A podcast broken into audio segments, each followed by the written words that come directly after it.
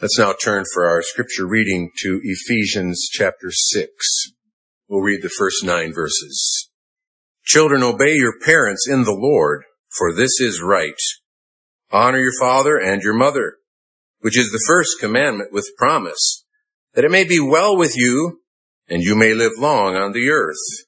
And you, fathers, do not provoke your children to wrath, but bring them up in the training and admonition of the Lord. Bondservants, be obedient to those who are your masters according to the flesh, with fear and trembling, in sincerity of heart as to Christ. Not with eye service as men pleasers, but as bondservants of Christ, doing the will of God from the heart, with good will doing service as to the Lord and not to men, knowing that whatever good anyone does, he will receive the same from the Lord, whether he is a slave or free. And you, masters, do the same things to them, giving up threatening, knowing that your own master also is in heaven, and there is no partiality with him. Congregation of our Lord Jesus Christ, as we uh, work our way through this uh, letter uh, to the Ephesians, and uh, we're in this practical section, and we've been considering the the roles of of husbands and wives, and now we we've come to the relationships of uh, parents with children, or perhaps we should reverse that because it's really, we might say, the child and then parent relationship. Uh, and throughout uh, this section, we've we've observed that uh, following the general exhortation given in verse 21, submitting to one another in the fear of God, then the apostle fleshes this exhortation out by addressing various um, relationships in which submission is to be practiced. And that's why he begins in each case with those that are in that place of submission, beginning with wives. And uh, then he addresses husbands, as we've seen. But then when he comes to uh, the parent-child relationship, he addresses children first, and then the parents. And uh, as he moves on to uh, servants and masters, he'll address the servants first, and then the masters. And that that reflects, you know, this uh, this pattern of applying this general principle of, of submission as, as, uh, taught in God's, uh, word. So we want to remember that context, but we also want to remember, uh, the, the context of verse 18, where we read, do not be drunk with wine in which is dissipation, but be filled with the Spirit. And we've seen that a spirit-filled life is uh, what might be judged as a rather ordinary life. We're not pointed to ecstatic experiences or special gifts, but we're pointed to things like a life of thanksgiving and praise and a life of humility and submission to God ordained structures.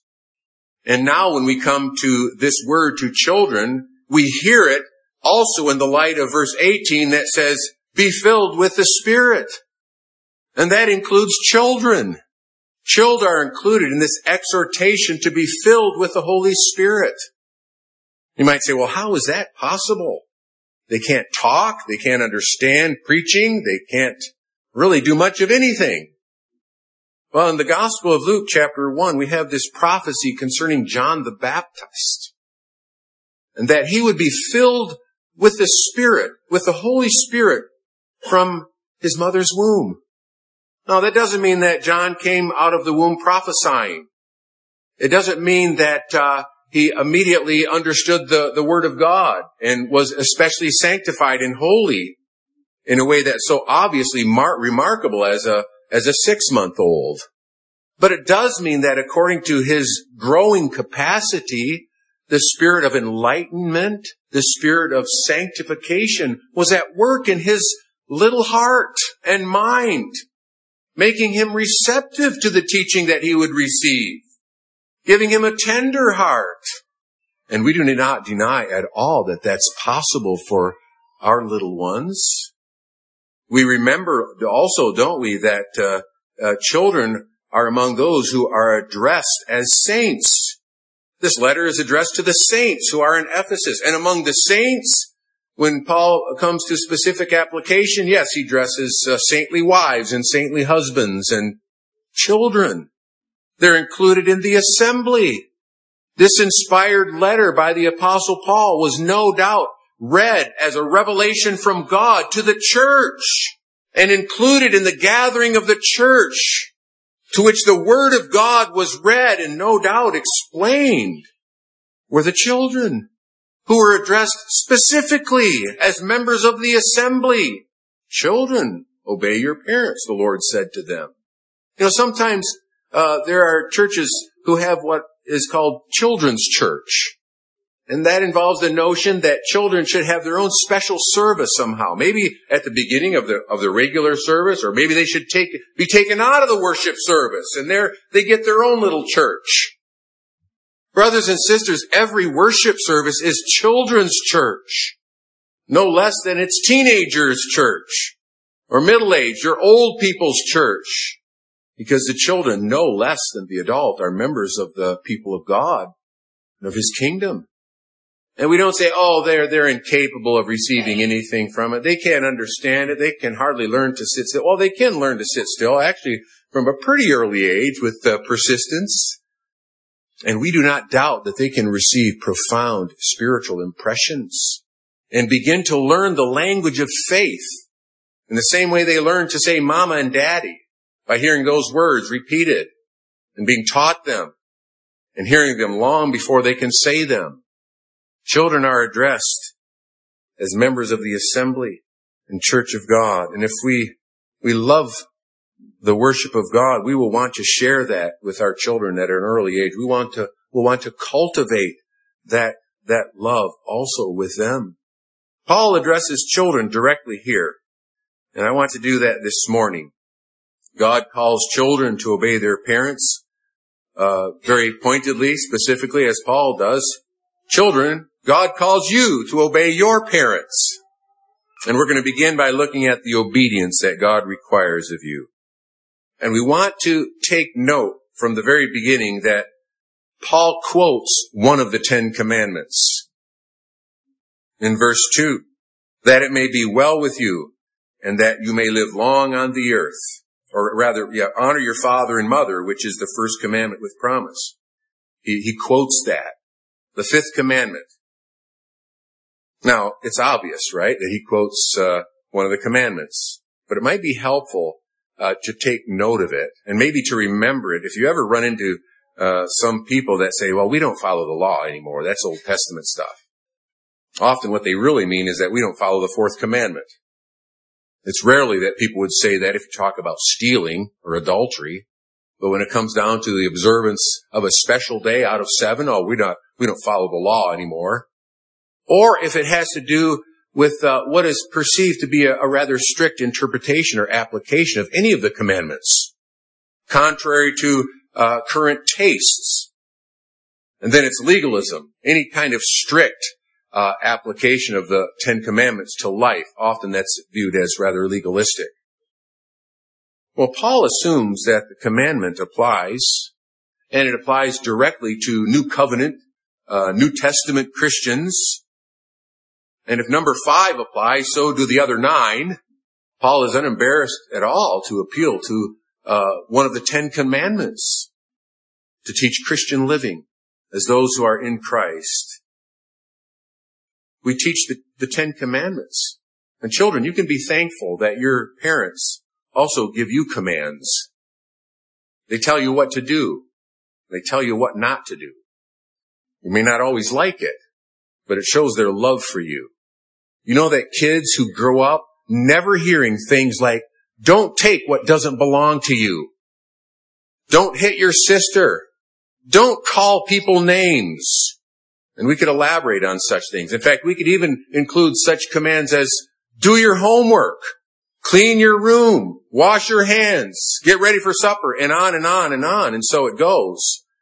Parents give orders. They give directions to their children. What about those kids that don't get these kinds of directions? Are they really happy? Actually, some of them are very miserable. In fact, some of them, they, they act badly. Sometimes it appears just to get get some attention. Children, like all the rest of us, we need, we need boundaries. We need rules. We need commands. In Proverbs uh, 28, we read, that the rod and rebuke give wisdom, but a child left to himself brings shame to his mother. A child left to himself. A child that's basically allowed to do pretty much what they want. They bring misery upon themselves and eventually they bring misery upon others as well. So children, be thankful that you have parents who tell you what to do because it shows that they love you. We need to hear under those in authority. That's actually what this word obey uh, suggests. To listen as those who place themselves under, not over what they're told, but who place themselves under it, to submit to it. That's what Jesus did when he was 12 years old. You recall the story? Uh, they went to the temple for the celebration of the Passover, and Jesus stayed behind, and he was uh, asking questions and talking to the teachers of the law. And they were astounded at his, at his knowledge and his wisdom. But then when he was restored to his parents, they had, they admonished him and he, he reminded them that he must be about his father's business. And he's referring there to his heavenly father. And indeed, Jesus had tremendous wisdom and insight even at the age of 12 years old. And he was sinless at the age of 12 years old. And yet we're told that he was subject to them. He submitted himself to his mom and dad. We learn also from our text that God calls you to obey. We might put it this way. God calls you to obey your mom and dad for Jesus' sake. That's what that little phrase, in the Lord, means. Obey your parents in the Lord. Now that can sometimes limit this command. In other words, children, if they have parents that tell them to do things that are wrong and evil, well, then they're not to obey them. But that's, I trust, something that you don't confront, I hope. But more than that, the thing that we need to see is that children are to obey as those who are in fellowship with the Lord Jesus Christ, as those who are in a relationship with Him. They are to obey uh, as Christians, Children, don't ever think that uh, God doesn't care about your personal relationship to Him when you're young. Think of those wonderful promises that we read in the form for infant baptism. How God the Father promises that He adopts us as His children, that He will care for us. He'll provide us with every good thing that we really need. And if we face hardships and troubles, well, they also will serve for our good and the promise of the Lord Jesus Christ that He washes us from our sins by His blood. The promise of the Holy Spirit to dwell within us, to be our teacher. Now those promises are for you, however young you might be. God means you just as personally as if, as if you were among one of those little children that uh, parents brought to Jesus and He took infants into His arms and He blessed them. Why did he do that? Because they were so special and holy? No, because they were members of the kingdom of God.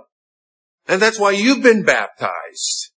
Because you belong to the covenant people. You belong to the church of God. And you ought to see your baptism in, in such a personal way as if Jesus himself took you into his arms and blessed you. And you're not to doubt that these promises are for you. You should respond to them, believing them. They're true. And let that move you to love God, to trust in Him.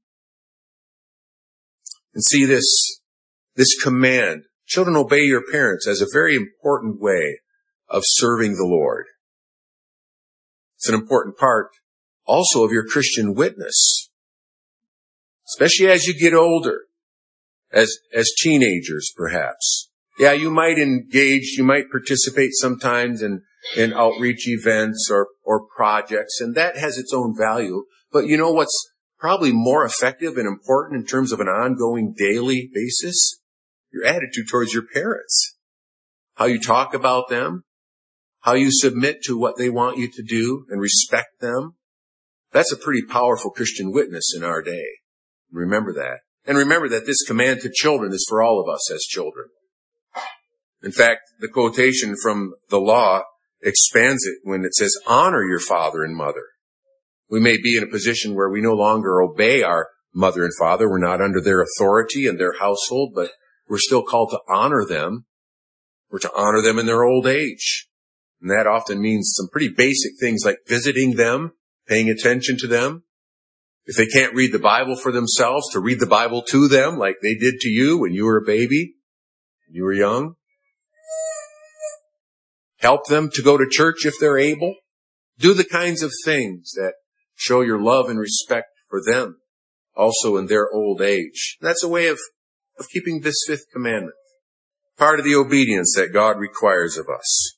But then secondly, we want to look at the reason that God gives for such obedience. Very simply, our text says, for this is right. What a simple, you might say, what a, what an obvious statement. It hardly needs any attention. Of course it's right. God commands it. And it's not just right for, for that time and that day back in that old fashioned culture where they had a, a hierarchical kind of structure where uh, there was a patriarchal relationship between uh, fathers and their children and all these different levels of authority that reflect a totally different world as if it was right for them, but no longer right for us. That's language that's used today too. Oh, that's right for me, but may not be right for you. No, this is right. God says it's right. We can be sure of it. And we need to be sure of it in our day. Because this simple statement involves certain assumptions that the world is losing or they might be denying. It assumes things that are rooted in the creation order, for example. For one thing, it's rooted in an assumption that we know what parents are. Children obey your parents. And the fifth commandment kind of spells that out in detail when it says, honor your father and mother. Parents means father and mother. Now, isn't there an assumption of what's called the, the nuclear family here? Children, father, and mother. It doesn't even say, children, obey your grandparents and your aunts and uncles. It doesn't say, obey your two daddies or your two mommies. Such a thing is unheard of. We think with a Christian mind.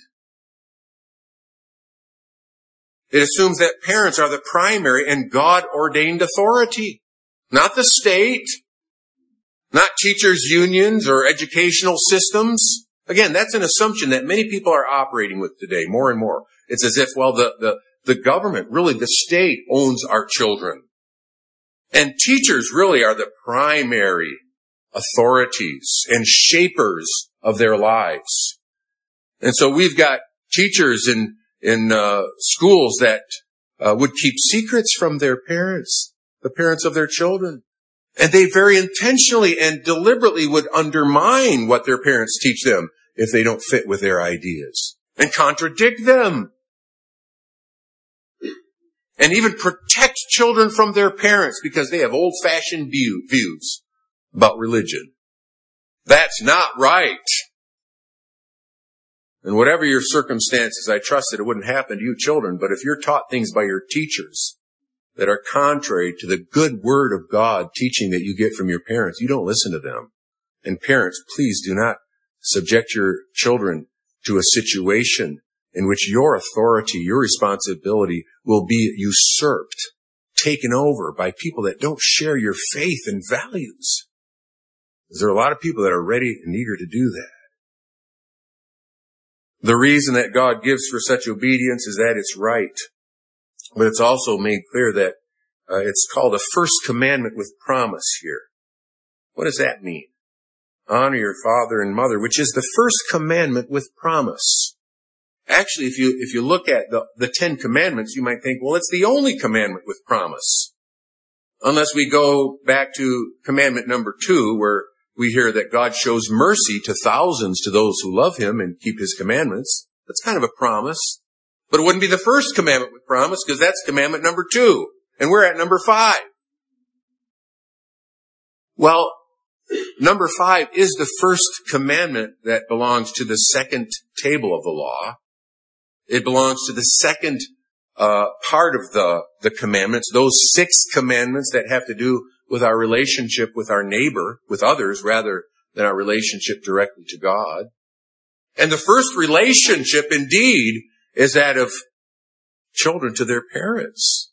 Naturally, that's the first kind of relationship that we all experience in any ordinary circumstance. It's our parents that care for us and that start to teach us from the earliest, from our earliest age. Not only that, this fifth commandment, this first commandment of the second table is foundational for all the rest. It's not only the, the commandment that we're naturally confronted with first, but it's the basis really for learning all the others. It's as if Paul says, obey this one and you will soon learn, soon learn what all the others mean. Because it's your parents that are going to teach you not to kill, not to steal, not to lie. And if you don't learn it from them, you might not learn it at all or learn it the hard way. But obey this and it will bring great blessing.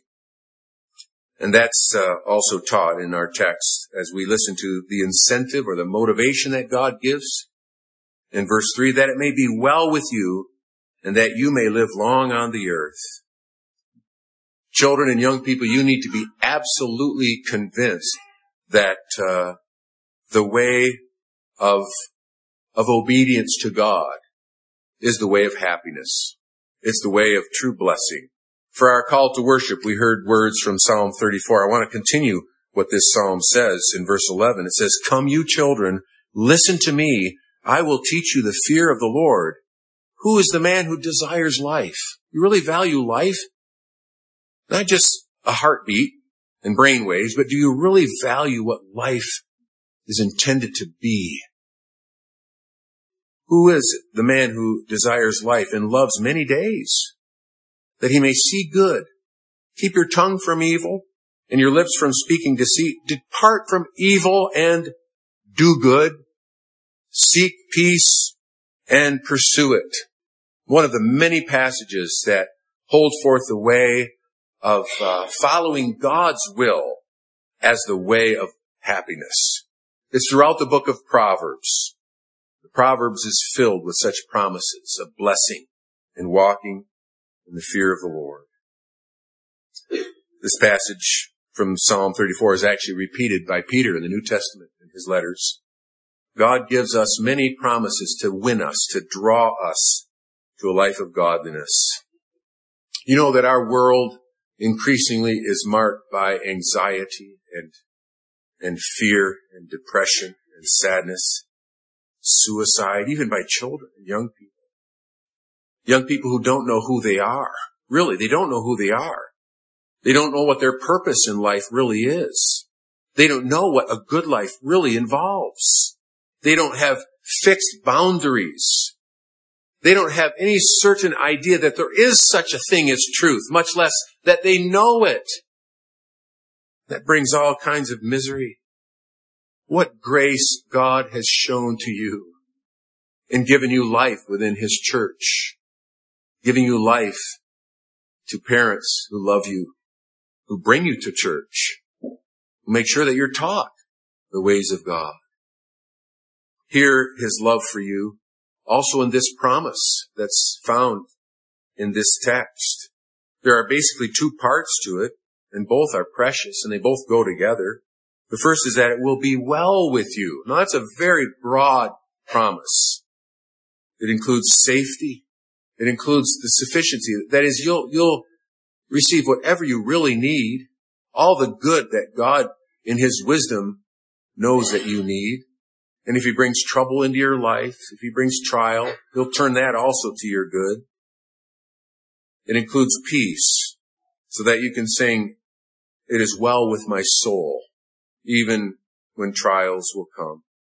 And then secondly, the promise of long life on the earth, that you may live long on the earth.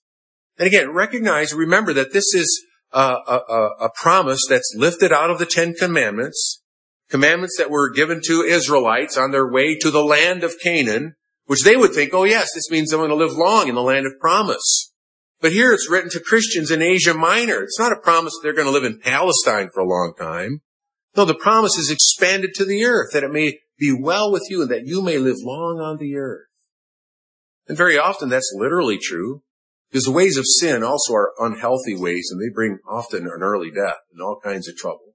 Of course, that's not always the case. In fact, the Old Testament itself doesn't teach us to, to listen to a promise like this only in terms of a guarantee that you're going to live to be, what, 80, 90? One example of that is from the book of Deuteronomy, chapter 11. God says, lay up these words of mine in your heart and in your soul. Bind them as a sign on your hand, and they shall be as frontlets between your eyes. You shall teach them to your children, speaking of them when you sit in your house, when you walk by the way, when you lie down, and when you rise up, that your days and the days of your children may be multiplied in the land of which the Lord swore to your fathers to give them, like the days of the heavens above the earth. That your days may be multiplied in the land like the days of heaven which are above the earth? What does that mean? Well, we hear similar language in the Psalms. We hear it in Psalm 72. We also hear it in uh, Psalm 89. God's promise to David that his seed shall endure forever and his throne as the sun before me. It shall be established forever like the moon, even like the faithful witness in the sky. Or to make it even more clear, in verse 28, my mercy I will keep for him forever. My covenant shall stand firm with him. His seed also I will make to endure forever and his throne as the days of heaven. So what does the days of heaven mean? Forever. That it may be well with you and in effect that you may live forever. The days of heaven. That's ultimately the promise that God gives uh, to his children. And they'll come to experience what Isaiah 35 says in verse 10 where it says that the ransomed of the Lord shall return and come to Zion with singing, with everlasting joy on their heads, right? That's an Old Testament uh, prophecy of uh, the blessings of the eternal life to come. They shall obtain joy and gladness, and sorrow and sighing shall flee away. So let these precious promises, the assurance of God's blessing and the happiness of serving Him, move you, motivate you to take this simple and direct command of God seriously for yourself. Children, Obey your parents. Amen.